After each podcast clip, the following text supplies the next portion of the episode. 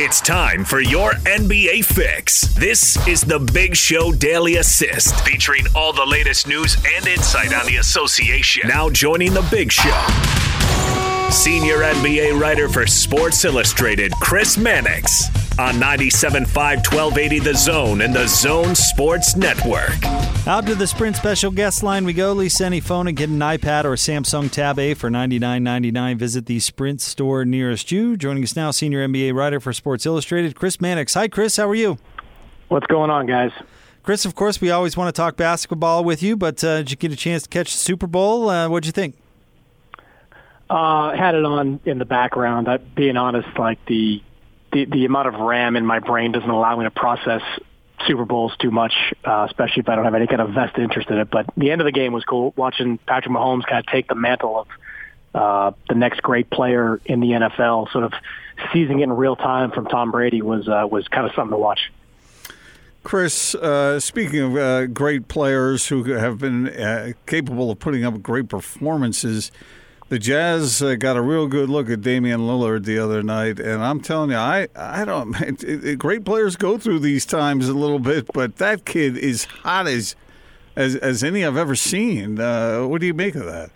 Yeah, I saw him play in LA against uh, the Lakers in that first game since Kobe's passing, and uh, I mean he was electric in that game. Was kind of lost in everything else that was being talked about that night, but he has been on just an absolute tear and you know, you, in some ways you feel bad for him because I don't think he's getting anywhere near enough help around him. And that Blazers team, the way constructed, they're just not a contender uh, this year. And you know, every time you know Mario Hezonja blows a defensive assignment, I feel like a piece of Damian Lillard's soul dies out there on the floor. But he, offensively, he's as good as they get this year in the league. I mean, he's making threes you know, I saw the Lakers in that game pick him up at half court. Like that's how uh, much range he's showing this season. That that shot he made against Oklahoma City in the playoffs last year, that's kind of become the norm for him out there. So, you know, what he's what he's doing offensively is just unbelievable. Chris, uh, what did you think about the Jazz moving Mike Conley back into the starting lineup? That kind of eased him back into it after coming back from the, the hamstring injury. But that lineup before was playing so well in that run we talked to you about. And inevitably, I think it needed to happen, but they kind of pulled the, the band aid off uh, the other night against Portland. Your thoughts?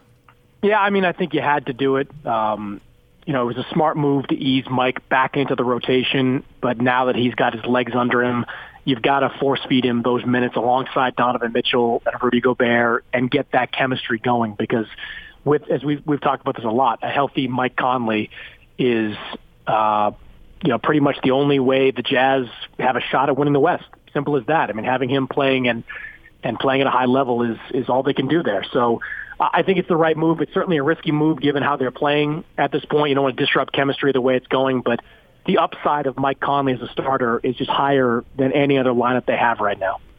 So, Chris, uh, the question that's been on our mind of late is the Jazz went out, they won 19 of 21 games, and now they've lost four straight.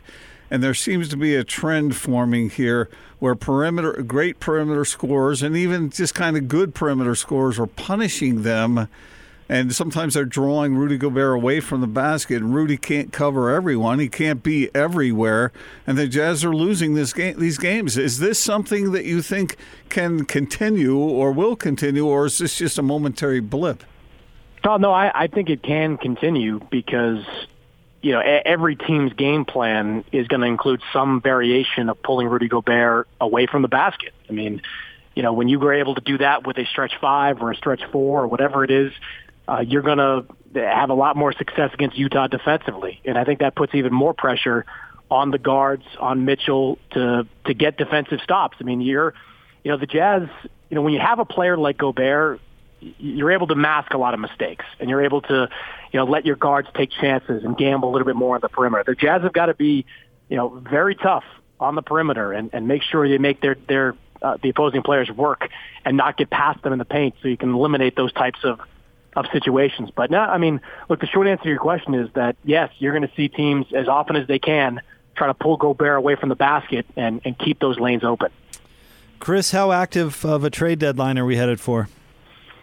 You know, it's it, it's unclear at this point. Um, I don't see any significant names moved right now. I guess if you want to call Clint Capela a significant name. Um, he could certainly be on the move.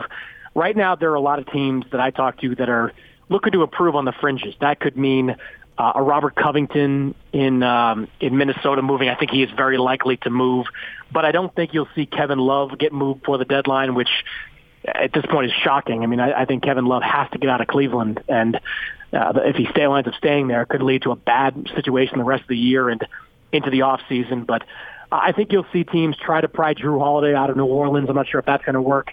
Uh, you know, there are a lot of teams trying to trying to like upgrade at the seventh and eighth man slot, and you might see a flurry of deals there, but uh, I don't think you'll see any blockbusters before Thursday. Have you heard anything about the Clippers? Because there's been rumors that they might be active. Yeah, I mean, look, the, the Clippers, their biggest issue right now is that they've got that contract, the Mo Harkless contract, and a first round pick, uh, pick to trade. And they won't have a first round pick to trade after this year until like infinity because of the deals they've made over the last uh, last year. So it, it's it, it's kind of burning a hole in their pocket in a way. Like they've got to make a move to to deal something like this. Now they, they've talked to teams; they're looking to upgrade. I could see Dewayne Dedmon in Sacramento being on their radar as a big man. I know they want to somehow pry uh, Andre Iguodala loose uh, from uh, uh, from Memphis. That's somebody's high on their their priority list, but uh, you know, they, they've they're they're a team to watch for sure because that that contract of Harkless and that first round draft pick, those are things that they are absolutely shopping pretty hard right now.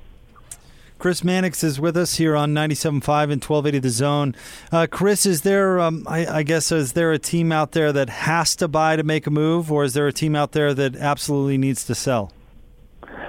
Well, again, you'd like to see Cleveland, you know, try to create a functional franchise. You know, right now they've uh, Kevin Love and Tristan Thompson who have been to finals, and you've got you know guys that can't play or guys that are younger um, as part of the roster. You've got to get a roster John Beilein can coach. You know, guy, you know guys that that fit that mold. So that's a team I think that should be uh, selling. Boston, I think, is interesting because the Celtics, as you've seen reported today, they need a big man. They've known that for months. Um, and Capela's somebody they could get. I mean, they've got a treasure trove of draft picks still, as many as three in this upcoming draft. And uh, look, uh, they can't hold on to them. Like they, they can't keep hoarding draft picks and hope it turns into something. I mean, they've they've got to like roll the dice and and go out and get a guy like a Clint Capela who might make the difference this year. I mean, you know, if you're an NBA team this year, you've got to kind of look at this as the maybe the one open year because I, we, we don't know what's going to happen with Golden State. Because I look at the Warriors, and a lot of teams look at the Warriors, and they say you're going to have their guys coming back next year you have D'Angelo Russell and maybe a top five pick to trade.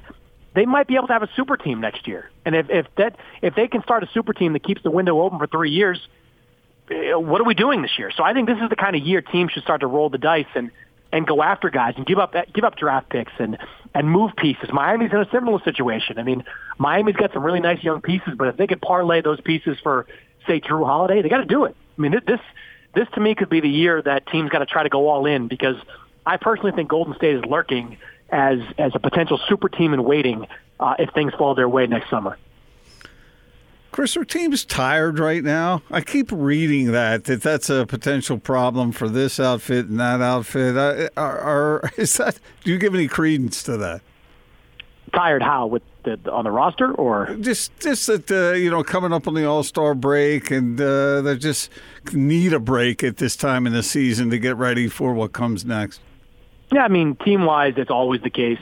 Um, you know, you, you're you're well past the midway, the official midway point of the season anyway when you hit the All Star break. So yeah, there there are teams out there that are tired um, for sure, but that's not any more than usual, I guess I would say. What'd you think about Rudy and Donovan making the All Star team?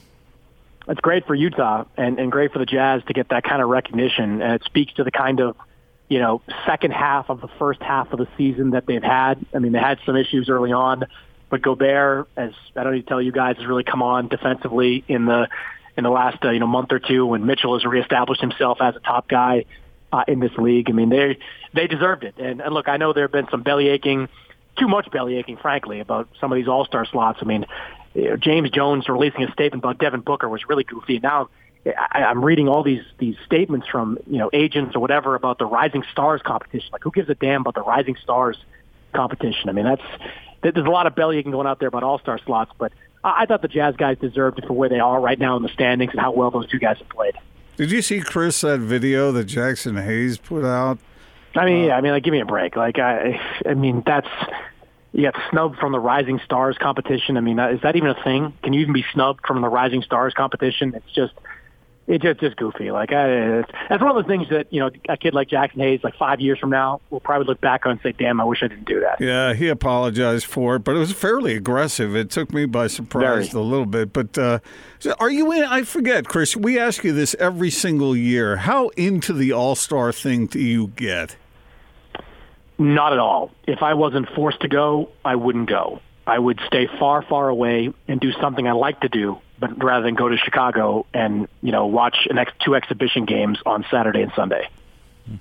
And yet, it's important for from the standpoint. Of, well, let me ask it this way: Is it important from a standpoint from a franchise like the Jazz to show that hey, you can become an all star by playing here? Does that oh, make yeah, any difference? I mean, absolutely, absolutely. Like, I mean, you know, guys want recognition, and even though it's less justified now in kind of the social media age where small markets don't exist in the same way they used to exist. I mean, now now it's not so much about market size as it is about location. I mean, the reason that Miami is such an appealing destination not because they're a, a bigger market than say Milwaukee. It's because the, their average temperature is like 30 degrees higher. That's that's the big reason. So if you can, you know, for players that if you can show, if you're a franchise, you can show that you're able to, you know, develop all stars, you know, the way the Jazz have.